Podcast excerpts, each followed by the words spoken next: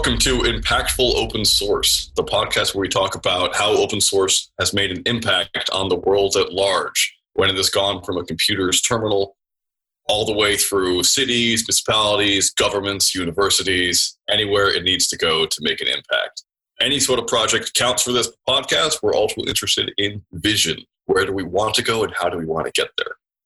So today we have our first guest. Sayeed Choudhury. Sayeed works at Johns Hopkins University and lives in Baltimore. Sayeed, how are you doing this morning? I'm good. How are you, Rick? Doing good.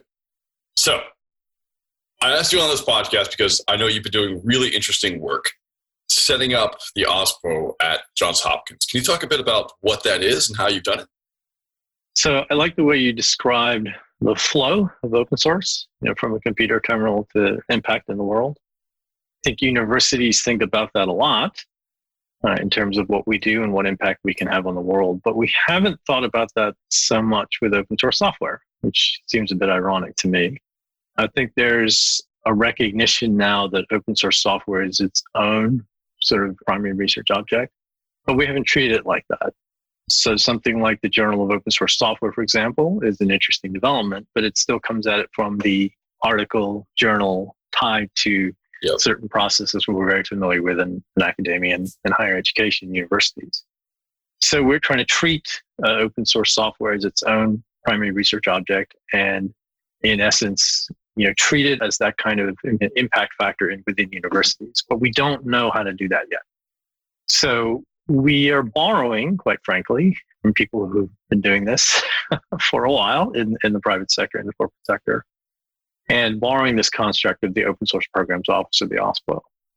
And it's similar in that it really does focus on the best practices, engineering aspects, policy aspects, legal aspects that you have to do in any kind of organization. So companies and universities have human resources, legal departments, so on. So in that sense, the OSPO is similar to what you have in a corporate setting, but we are different, right? We don't have the same mission, same kind of way of working, same kind of way of collaborating as a, as a company might have.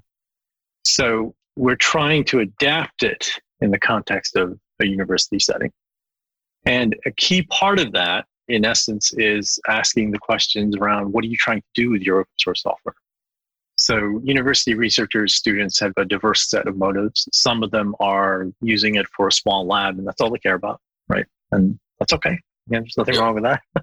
Some of them are using it and have grand ideas about what kind of impact it's going to have. So the question then is, what type of impact are you looking for? Is it commercialization, which might be more familiar to a technology transfer office? Are you looking to release it open source and the impact is community engagement or use by you know, a municipality or a certain community? It's that latter category we don't have a lot of experience. So we're hoping that the OSPO can help you know, raise the awareness, identify the software that we have, quite frankly. We don't even have an inventory of the open source software that sits within university settings. So starting with those foundational kinds of elements and then going to important questions around impact. So I love the way you framed that. And open source in academia means a lot of different things. There are, yes. like you said, just, you know, individual grad students writing scripts who put it up on GitHub. That happens yeah. all the time. And then there's also labs doing really important work example that's close to you, I think, is, is NASA, right? So they yeah. have a ton of open source stuff that's very specific. That that's right. Because it's funded by the government, I believe, has to be open source. Did we make that law yet? Yeah, I think that this is a whole broad category of open access, uh, open scholarship. So yep. most of that conversation has focused around articles. Now, one very interesting aspect of this is there's a very mature ecosystem around articles. Yeah. We're talking hundreds of years, right? And, and it hasn't drastically changed much in hundreds of years, to be quite frank. So it's a little bit harder. I'm not saying it's possible to make that ecosystem more open. And we're making important you know, steps and advances in that way.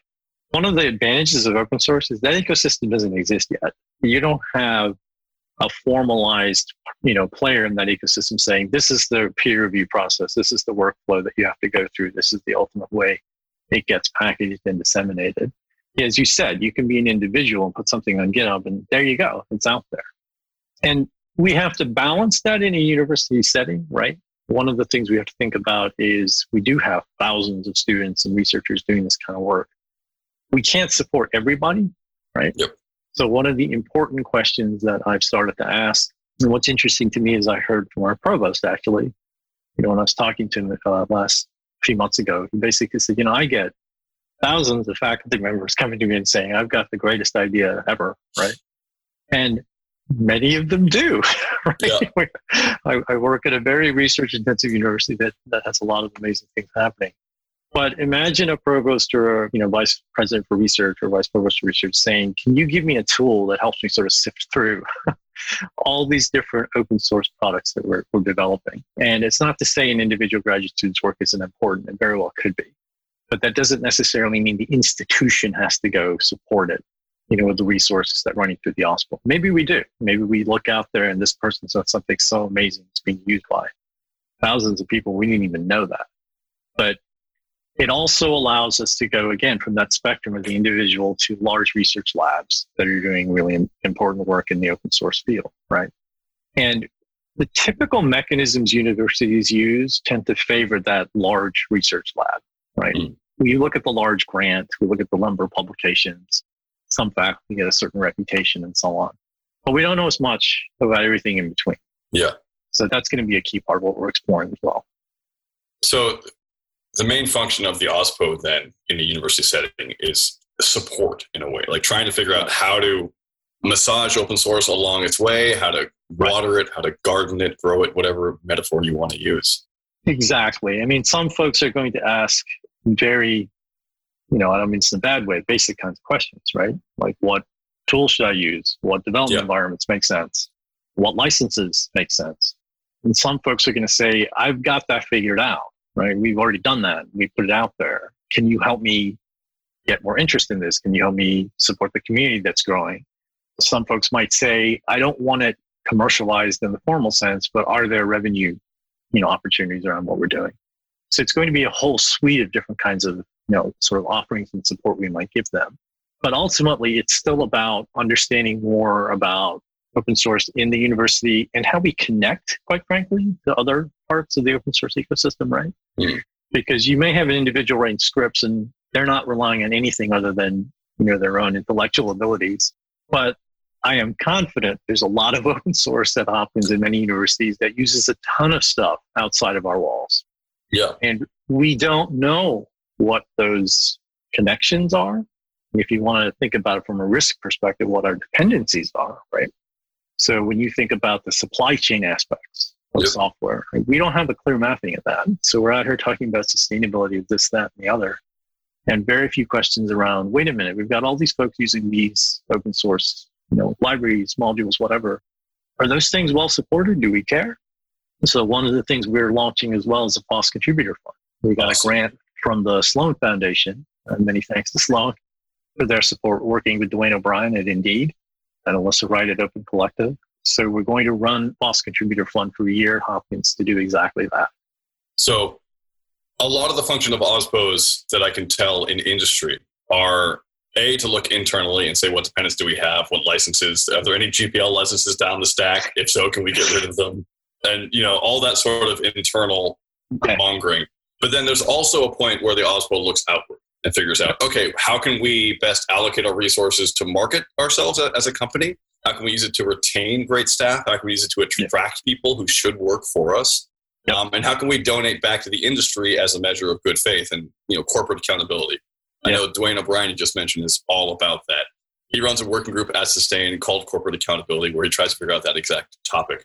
Yeah. So for universities, you have a different metric for what awesome right. means, right? You're really interested in research, and I've heard my friend Jacob Green use the term the four pillars of university. Do you know what I'm talking about? And can you explain how OSPO fits into those? Yeah, it's interesting because many of the things you described, we also care about too, right? We care about recruiting and retaining and, you know, marketing. So just recently, these U.S. News and World Report rankings came out. We look at that, and every other university does too. So those things also apply again with the, the you know sort of specific flavor for the university context. But we also have a big fundamental issue around how to collaborate. Yeah. So the, the way universities typically work with each other is the grants. Yep. And a grant is actually, administratively speaking, it's a legal agreement. It's a funding agency making an agreement with the institution, actually. I've gotten several grants in my career, and one of the earliest lessons I learned is that is not my grant. yeah, it's, uh, it's, it's the institution's grant that you know I administer and I execute. So we have these legal kind of ways of working with other universities, or even working within the university, right? But uh, this is another thing that Jacob said, Jacob Green said to me a long time ago: is open source is a way of collaboration, right? Yeah. It, it's actually a way of partnering, a way of thinking, a way of executing something as a team. That's what I find really fascinating in terms of how universities might work, work with each other. Is if we don't have to think of it only as grants and data use agreements and you know, business access agreements and all these other kinds of agreements we have, open source is another collaboration mechanism. And I think it's much more nimble and I think it's much more flexible. And I think that's really, really very promising. You know, those pillars you had mentioned, or Jacob has mentioned, is something he and I have been talking about for a long time most people think of universities and they immediately come to the idea of research and education. And, yeah. and that's totally understandable. It's a huge part of what we do. It's how most universities make their reputation. As you said, you know, when we say we're awesome, Hopkins says things like, we've got more federal funding than any university for the last 35 years. Yeah. Uh, that's an awesome metric Hopkins can look at. And when you look at education, you can do things like look at the U.S. News and World Rankings, or you can look at what our graduates are doing and you know what, what kind of classes, the ranking of departments, and so on. There's two other aspects that are a little less well known, maybe. One is what we often call translation, right? Which is hmm. how do you take that research and even the education and translate it into some other context? And that again typically comes in the form of technology transfer. And in a place like Hopkins, we have a tremendous amount of technology transfer around medicine. Public I don't know what you mean by transfer. Could you explain that? Yeah, so I have something that I've done in the university context, typically yeah. a research product, right? And it can be grant funded. Most of the times it is. It doesn't have to be, but most of the time it's grant funded. And even with most funding agencies, federal agencies, private agencies, they encourage you to find a way to come up with a different kind of use or different kind of context for it. Uh, so I create a medical device. And that is, you know, research takes place and there's some implementations, prototyping. But then can I commercialize that? Can I take that into market? And what I find so important about open source, and if you want to broaden that to open hardware, open license, and so on, is again, there may be that alternative pathway. It doesn't have to be that I create a company or that I license it and then someone else creates a company or it's spun off and you know a VC firm gets the rights and so on. There's a group in the university called the Alliance for a Healthier World, and I've been involved with them for a couple of years now. And they're very interested in things like open licensing and open patents and you know open pharmaceuticals, things like that. So that's what translation is really about: is we create something through yeah. research, we create something through education. How can it be used, you know, at large within society? But most recently, certainly because of COVID, certainly because of the terrible things we're seeing you know, around racial injustice, universities are rightly being asked, what about social impact? What about community impact? And don't get me wrong, we have that. There are great examples of that at Hopkins and many other places. But I think it's a fair question to say, what more can you do? We really need a lot more from everybody to deal with these problems. And with something like COVID, Hopkins has done a tremendous amount, quite frankly, to help deal with COVID. The group that I lead in the library played, you know, a small but important part in supporting that GH COVID COVID map, for example. And yep. our public health researchers are advising, you know, the city, the state, the federal government, you name it. So that's a good story around what can a university do to help you know, with a major crisis or a public health issue or you know a, a societal issue. But I think there's more we can do. And I think that, again, because open source is that alternative pathway into reaching out to others, right? Even members of the community. Really good example I can give you is the work we've been doing around Lutece, this open source municipal platform. This is actually the first thing that brought me and Jacob Green together. Is the city of Paris has this platform, Lutece. They've been using for a few years now. They've invested, I think, on the order of 50 million euros to develop it. We are piloting that with the community center in West Baltimore. And this is a really amazing group of people in the St. Francis Neighborhood Center that's got a very strong relationship with the folks in their community and providing a range of you know, support and sort of partnerships from things like food delivery all the way up to Chromebooks for you know education during COVID. So they're now looking at becoming a smart center. Mm. Know, the St. Francis Smart Center is the new mantra they're putting out there. And they see Lutece as a key part of, of making this happen. Now, what we did was basically say to the city of Paris, hey, if we can dedicate a couple of developers to this, can we work together as partners on this? And we have. Hopkins has now actually written code that's been committed into you know the actual core Lutece framework. We're getting requirements from St. Francis. We're rolling that into the development effort. It's the beginnings of a community effort, right? You know, Danese Cooper uh, said this, you know, very illuminating thing to me once is think about the difference between open code and open software, right? Open source software, right? If you put the code on GitHub, it's open code. Yep. If nobody uses it, it's open code. yeah. The open source is a verb is another thing that people are fond of saying, right? It's an act of going out and doing something with the code. Exactly. Exactly. So now you've got at least two organizations committing code to the same code base. You've got a community center saying, here's what we want to do with it. Now, if I tried to do that to the standard mechanisms within a university, it's really tough. Uh, it would have taken a lot longer. It would have been a lot harder. But because Lutece gives us that open source framework to begin with, it's a whole different story. So, so I think that translation and impact is, is really quite, it's facilitated by open source. Yeah, so you're sort of outlining this vision of the open source program office, at least at Johns Hopkins, as helping out with connecting to the community, yeah. with finding out what code is going on, with supporting collaborative networks, and also you mentioned at the beginning with actually helping academics raise their status in a way, like yeah. JOSS, right? The Journal of Open Source Software helps right. People take code, turn it into a journal article, and then right be able to use that with their tenure board and say, look at me, I've been right. producing stuff. Publisher Parish is the model for academia. So it's really hard to do that with code. This is one of the ways you can support that. That's right. That's when right. you mentioned helping the community at St. Francis, and you say it's really hard to do that through traditional models at university, I get what you mean. It's hard to take university people out of the ivory tower and have them enter the streets again. It's just very right. difficult. Right. How did you incentivize them to work on Lutece? How did that happen? So I'm very fortunate to work with a group of very talented folks who obviously believe in the mission of universities and libraries because they can pretty much work anywhere they want, yep. make a lot more money than they do. So there's a sort of self-selection. I mean, I'd like to think I had something to do with recruiting and, and, and you know retaining and creating a culture and all that. But obviously, these are people who made a deliberate choice that I want to do something very public service oriented through this academic lens. So the appetite was already there. The OSPO at Hopkins is out of the library. So I'm actually, you know, I work in the libraries.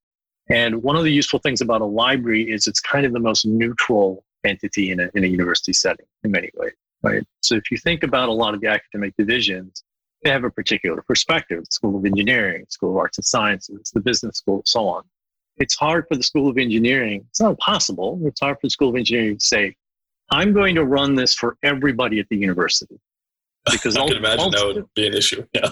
Ultimately, rightly so, the dean of another division will say, well, don't you have a conflict of interest because you're running the set of engineering?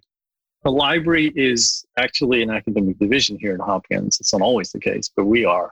And we serve all the division, right? And through our network of sister libraries, we absolutely cover whole campus. And we can even reach out to places like the Applied Physics Laboratory, you know, which is a, a division of Hopkins that does a lot of defense related work. But I spoke with people from there not that long ago. And they said, "Oh, we've got a ton of open source too. We could absolutely benefit from this this kind of support too." So I think it's it's a case basically of can you find an entity that is service oriented, that is neutral, that can you know engage with these kinds of communities in a way that doesn't feel like you're trying to advance one particular agenda within the university setting. I got to give a lot of credit to St. Francis, of course, right? I mean, this is not without some level of effort and maybe even risk on their part, right? They're taking a leap of faith too. But I think they see the potential here, particularly after COVID, right? Uh, mm. It's like COVID has become, you know, whatever you want to call it, an amplifier, an accelerator, or, or whatever you want to call it. They had been thinking about becoming a smart center. They had been thinking about digital inclusion strategy. Like I said, some very thoughtful folks here. But now, of course, it's even more pressing. They, they don't have as much physical interaction with their community. They've had a lot of kids that have been, you know, going to school from home and so on. Yeah. And it can start to generate even more interesting kinds of and important kinds of conversations. So one thing we talked to St. Francis about is homeless shelters. Hmm. So Baltimore is not immune to homelessness as a pressing issue. And what I found out is that homeless people sometimes will call a place like St. Francis Neighborhood Center or a community center and say, Can you tell me where there are available beds in yeah. the city? Right. Yeah. And the director at St. Francis said, you know, the way that typically works is I will call someone I know, and it's sort of this word of mouth, friend of a friend kind of network, right? Well, there's got to be a better way to do to this. find available beds. Yeah, a database would be good. a database would be a good start, right? Or individuals who are literally in real time trying to find a critical resource, and individuals who may have that tacit knowledge sort of calling each other. Yeah. So Lutece has a plugin, you know, that's related to homeless shelters, right? And this is a really great example of how all these pieces come together. There's a group of students at Hopkins focused on open source that did some research into this. And they found out it's not enough to ask if there's a bed. You have to ask a lot of different kinds of questions, right? So some of them are women. They want to go to a shelter for only women, shelter that yep. takes kids. Some people have medical devices, even homeless people. Some of them have medical devices they take with them. They need a low bed so they can plug it in. Yep. So all these nuances that you know students at Hopkins researched on their own. So it's kind of I would never have thought about those kinds of questions until these students actually started talking to people in the community. Yeah. So now you can imagine here's a set of very rich requirements. We've got a development team between Paris and Hopkins that can build this into Lutece. And then you got community centers that could potentially use that, right? And what could the city of Baltimore do? They could run that database you were talking about. Yep. You know, it's different to ask a city like Baltimore to build this functionality. That's a whole other set of heavy lifting, right? But if you say, look, we've got the network of people and we've got the platform, we just need you to maintain the data and make sure it's up to date. I think that's something a city can do much more easily. It also sounds like something that an OSPO could help with. Like if you have Absolutely. links with industry, then you can say, well, we can host it for you on AWS or something because we have a deal with them. Absolutely. And you know, one of the other things you'll hear about a lot in universities and governments, you name it, is procurement. Yep. so open source is another pathway in the procurement sense too. So as you said, it might be a lot easier for a municipality to say, I've got a software as a service running, right? Rather than I'm going to install Lutece, run it locally, or I'm going to hire, you know, a company to run something. It gives people more options. And I think it gives people more options in a, in a very robust way. Yeah, that's excellent. So you've talked a bit about Lutece being used for homeless shelters. Yeah. That hasn't already been used, has it? We're testing the basic kinds of core functionality around like appointments. So yeah. when there are food delivery things happening or St. Francis has events, that's where we've focused our energy so far. They did a pretty major upgrade recently, and we're, as you always do with the new release, working our way through all the, the bugs and the, and the kinks. But we're looking to roll it out, you know, in a pilot mode with St. Francis this fall. Awesome. And then you mentioned earlier that Johns Hopkins University is a very large institution. It's getting a yep. ton of federal money. I don't think a lot of, at least I didn't know that until very recently. I think think of Johns Hopkins as just a good school near Baltimore. Yeah. Possibly near, maybe not in, because if it was in Baltimore, it'd be different. I, I don't know. I have a very different no, image of what Baltimore is. Right? We we are pretty. The main campus is pretty much smack in the middle of Baltimore. In the middle of Baltimore. Yeah. yeah. So open source, you keep coming back to the central theme of it's just another pathway that can kind of go mm-hmm. around the horrible sloughs and fens and brambles of 300 years of university accretions. What else can the OSPO do for the city at large, for its local area? Is there anything you can do besides, say, collaborate with local places like St. Francis? Are there ways of getting people into the university yep. as well as going down? Yep. How would that work? Yeah, that's a really good question. And I, I can mention something to you that I don't think we've talked about anywhere else yet. So we recently launched with the OSPO as the operational entity, an Institute for Applied Open Source. Cool. So, yeah.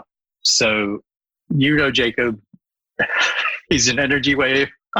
yep. So if you, if you take the energy wave and sort of put it into this context, we came up with this idea of this institute. And Jacob was the one who said, you know, we should create semesters of code.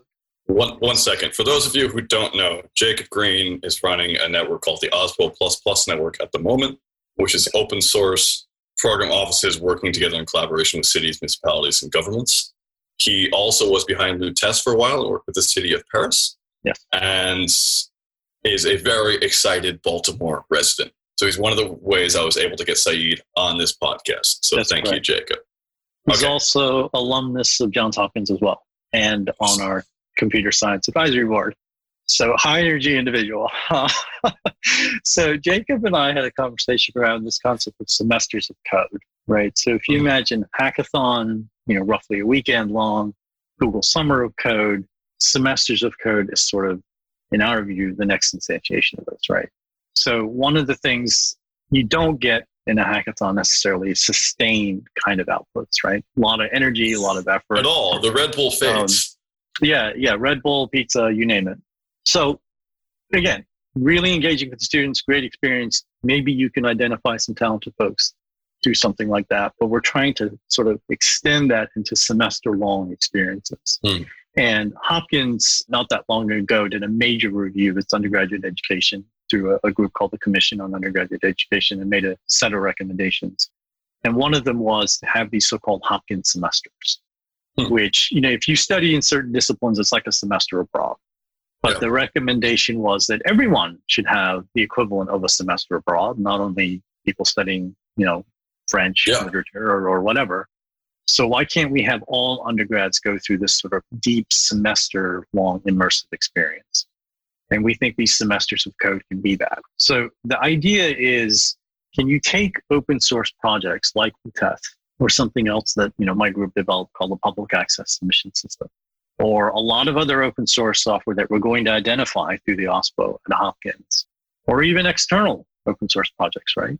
Can you take those and create an educational experience around them? Hmm. And do that over a semester long period so that it's not a weekend or even a summer. It's you're learning a lot about these things in your quote regular classes. Now we're giving you a real world platform, right? This is no longer theoretical or abstract. You're not going to just show this, you know, on a Sunday night and, and then forget about it. You're going to commit to actually working on this, you know, let's say building a homeless shelter plugin for Lutece. That's a serious real world problem, right? Yeah. so you're now making contributions in a way that can affect people's lives.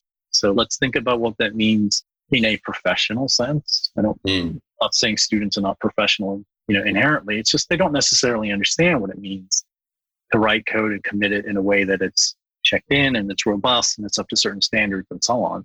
And a couple of things that you know we think are really interesting and important about this. One is that we hear, you know, Hopkins gets a lot of good students and they get out and they get good jobs and so on. But even those students, there's a process of sort of reorienting them once they've been hired, right? Yeah. They don't necessarily know how to work in the open source way. And at a place like Hopkins, where in your class, you're basically trying to show, look, I can write the best code of anyone, right? Well, you show up at a Google or Microsoft or Amazon, guess what? Everyone there can write the best code. right? So that shouldn't be your claim to fame anymore. You, you got to get yeah. away from that and start realizing you're part of the team now. And I've heard from a lot of the people in the OSPO Plus Plus network that, you know, we go through weeks, maybe even months, and just sort of saying, I, I get it. I know you can write really great code, but understand how we write code and start to work in this process. We think these semesters of code can start helping that happen. Mm. So you can imagine that they have a certain way of doing their work that's more conducive to being ready to work in, in different settings like the corporate setting. The other thing it does is it allows us to create these engagements, right? So one of the things, for example, I heard from St. Francis very rightly is, of course, we'd love to work with students and people at Hopkins. but we don't want them to do things in a burst and then go away. Because that just takes up a lot of our time. Quite frankly, in some cases, it raises our hopes. And then we're left there sort of going, well, what happened? You know, we had this great energy and whatever. And now what do we do? These semesters of code, in some sense, are almost, you know, a strong signal. You know, maybe not a guarantee, of course. We don't know how things necessarily play out but it's a strong signal and it's a commitment on our part that we're not going to just walk away from this, right? We're going to have mm-hmm. these semester long efforts now where whatever we're doing with you will keep building over time. And because the library is sort of backing it through the OSPO, you've got an organizational hall that's committing to saying, sure, we, we get it. You know, the students aren't going to maintain the code forever. And we don't want St. Francis to have to maintain the code, but the library's here. And oh, by the way, with Lutece, we're working with the city of Paris. And with that, we're working with some. So it's kind of bringing all those dimensions together, right? The research, the education, the translation, and the social impact into the academic sphere, mm. right? We're using a construct that the academic folks go, well, yeah, of course, this makes sense to me. You know, the big breakthrough was the chair of computer science endorsed this idea. We're going to launch them in fall of 21. So we've got a, about a year uh, runway or you know ramp up to get this going. And you know that may sound like a lot of time, but it's a lot to do. Yeah. There's a lot to do. There's there's still a pandemic going on, so we've got to work cut out for us. But it's really exciting because it's a new academic program that sort of builds on top of the OSPO and allows us to do the kinds of things you're asking about in terms of engaging community. I have to ask the question. It sounds I get the incentive for students to do it during their semester. This yeah. is part of their grade, right? It's what they're paying Correct. for is learning Correct. about how things work. But one of the classic problems of open source is how do you incentivize maintainers in the long haul? Do you pay them? Do you right. not pay them? Are they paid through their company or are they independent yeah. hobbyists who eventually burn out? Yeah. And so training a lot of students to work collaboratively and then letting them go in a world where collaboration almost isn't as important as figuring out how you can get people to pay you to do it. Right seems really tough to me. That seems like it's going to be a lot of learning that you're going to have to impart very quickly. Yeah, no, you're absolutely right. And one of the key things that I have stressed repeatedly to everyone at Hopkins, and I will keep doing it over the next year and beyond, is we have a lot to learn. mm. So while we have interesting open source projects, there are others outside of Hopkins that are also interesting. While we have a lot of people who may have produced open source software there are a lot of people outside the university who've been doing that for a long time who understand roles that we don't have, like maintainers, community managers, yep. um, that, that are just as important as the people writing the code. In mm-hmm. some cases, maybe more important than people writing the code. So those are new roles. Maybe they're even new roles just across the board, but certainly in the university context, they're new roles. But one of the really interesting observations that Josh Greenberg, who's the program director at the Sloan Foundation, that's given us the FOSS Contributor Fund grant, made to me some time ago is when he's noticed that with these kind of over time, as foundations start to invest more in particular areas, and I think open source is becoming one of them. One of the signs that it's actually matured is you see administrative changes within universities. So there was a large effort that the Sloan Foundation, the Moore Foundation, and maybe missing one or two foundations did together around data intensive research and scholarship. Mm. And at the end of the funding for those particular programs, Josh pointed out to me that suddenly these universities realized, hey, you know, data scientist is a role, right? Oh, yeah. You know, data wrangler, data curator, data manager. These are roles. These, Quants, these are valuable skills that we need to figure out how to sustain and support this role in our context, right? In our university context. I think the same thing's going to happen with maintainers, community managers. Universities are going to recognize that these are important roles. Yep for not only us, but for us to engage with folks outside the university. And we're already seeing that happen in certain places. For instance, Brandeis has an OSPO right. type course, right? How to do open exactly. source, what That's that right. means. And we're going to see more right. of those.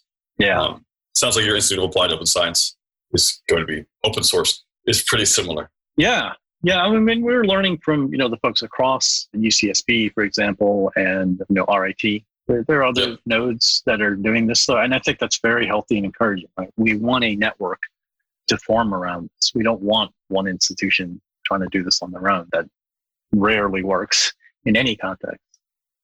Point of this podcast is to talk about impact at scale, and it's really easy to see someone throw a stone into a pond and have the ripple spread and say that person made an impact. Yeah. It's a bit harder when you have a network of people throwing rocks all together to judge Yep. independently. But Yep. I can see how you're part of this wider scheme making ripples. I can Yeah. see how work is going on there. I wish we had more time to talk about. Actually, we probably have a couple minutes. Can you tell me a bit about the COVID map and where it's used and how that happened and what's going on there? Yeah, that's a really interesting story. So it's two individuals Lauren Gardner, a professor in our civil and systems engineering group, and her graduate student, Frank Dong. My understanding, I've heard this firsthand from both of them. Literally, we're just sitting around having coffee and saying, you know, this COVID thing is obviously becoming a, a big deal. And Frank said, you know, hey, you know, maybe I can put together a map just to show what's happening at that time, you know, in, in China in particular. So the reason the library got initially involved is they used the vendor platform and, and called Esri, the GIS suite of products from Esri, that the library manages, right? We, we maintain the license and the, and the software and so on. And I remember seeing this and I contacted one of my colleagues, our manager of data services, and I said, Hey, I just saw this. Do you think there are any infrastructure or, you know, concerns or issues we should think about? She said, maybe, but from what I'm told, this is going to be taken down, you know, by the end of the weekend. so clearly that did not happen. and I think we went from zero to 100 in nanoseconds. So it was just a very challenging experience of, again, a research project, literally a research project, suddenly becoming a worldwide resource. How many people are using this map? So it, at its peak, I think there were, you know, over a billion hits a day. If you look at the cumulative hits on the map and the GitHub repo, it's well into the billions at this point. Wow. I'm told, and I haven't I haven't checked on this specifically, but you know, Esri was a reliable and, and uh, knowledgeable company. That at its peak, it was actually used more often than the people were searching Google. So, you know, that'll give you some sense of, Yeah. what happened there. What's been interesting in the open context is, first of all, open data, right? I mean, we we wanted there to be open data that could be used by other teams, and there has been. There's been a lot of reuse of the data. I was part of the early conversations where I was saying, you know, there are folks in the open source world who could probably give us some advice about how to do this. Hmm. And then the software side of it, Esri's been phenomenal to work with. Need to be very clear. They put in countless hours making this happen and continue to do so. But I will say that there may be some value in thinking about an open source version of these kinds Yeah. of maps and dashboards, right? And both can coexist just as it does in, in other cases. And Estri might even participate in something like this, right? So that not only can you use the data, but maybe you can use the data and create your own representations um, that are you know specific to your community's needs or have nuances that you know are not easy to get through something out of the box. So it's been a, a great example of that research having tremendous impact. And it's been a great example of how openness can be an important dimension in it. And I think there, there may be some interesting things for us to explore in the future as well. Excellent. This isn't going to be the first pandemic that we're going to see in our No. lifetime, unfortunately. And so things like maps are really, really useful for showing that. Yep. Um, so I can really see an open source application later, even for things like tracking the air quality. If people could do that independently. I mean, right now that's a big issue look at the because wildfires. Yeah, Yeah. exactly. on the West Coast, when this podcast is being recorded, there was a ton of fires. They're probably still there, and it's brutal, right? So mapping that and being able to do that open source without having to go through, Yeah. say a large body like the New York Times to figure out how to get them to do Right. it. It's just just do it, Absolutely. And it's up. That'd be great. It's like the description of the university, right? Individual grad students putting scripts on GitHub all the way to large, well funded research labs producing robust open source. We want to support that spectrum of needs and users and communities, individuals, all the way to you know entire states and maybe even the country. So yeah, I couldn't agree. And those labs always started with a grad student at some point. I mean, so Right. right, all that work. that pebble in the pond you were talking about, right? Yeah, I mean, rocket fuel was invented by two kids at Caltech who were just playing around in their dorm room. And Right. then what happened was the university said, "Okay, they almost burned the Something place here." down. Let's give them a barn." You know, and Right. went and did that over there. I stole that from the book The Martian. I really should fact check that. But anyway, it's been wonderful talking to you. Thank you Likewise. so much. I want people to know where they can follow Johns Hopkins University Open Source Program Office where they can follow you on the internet and where they can get plugged in and learn more?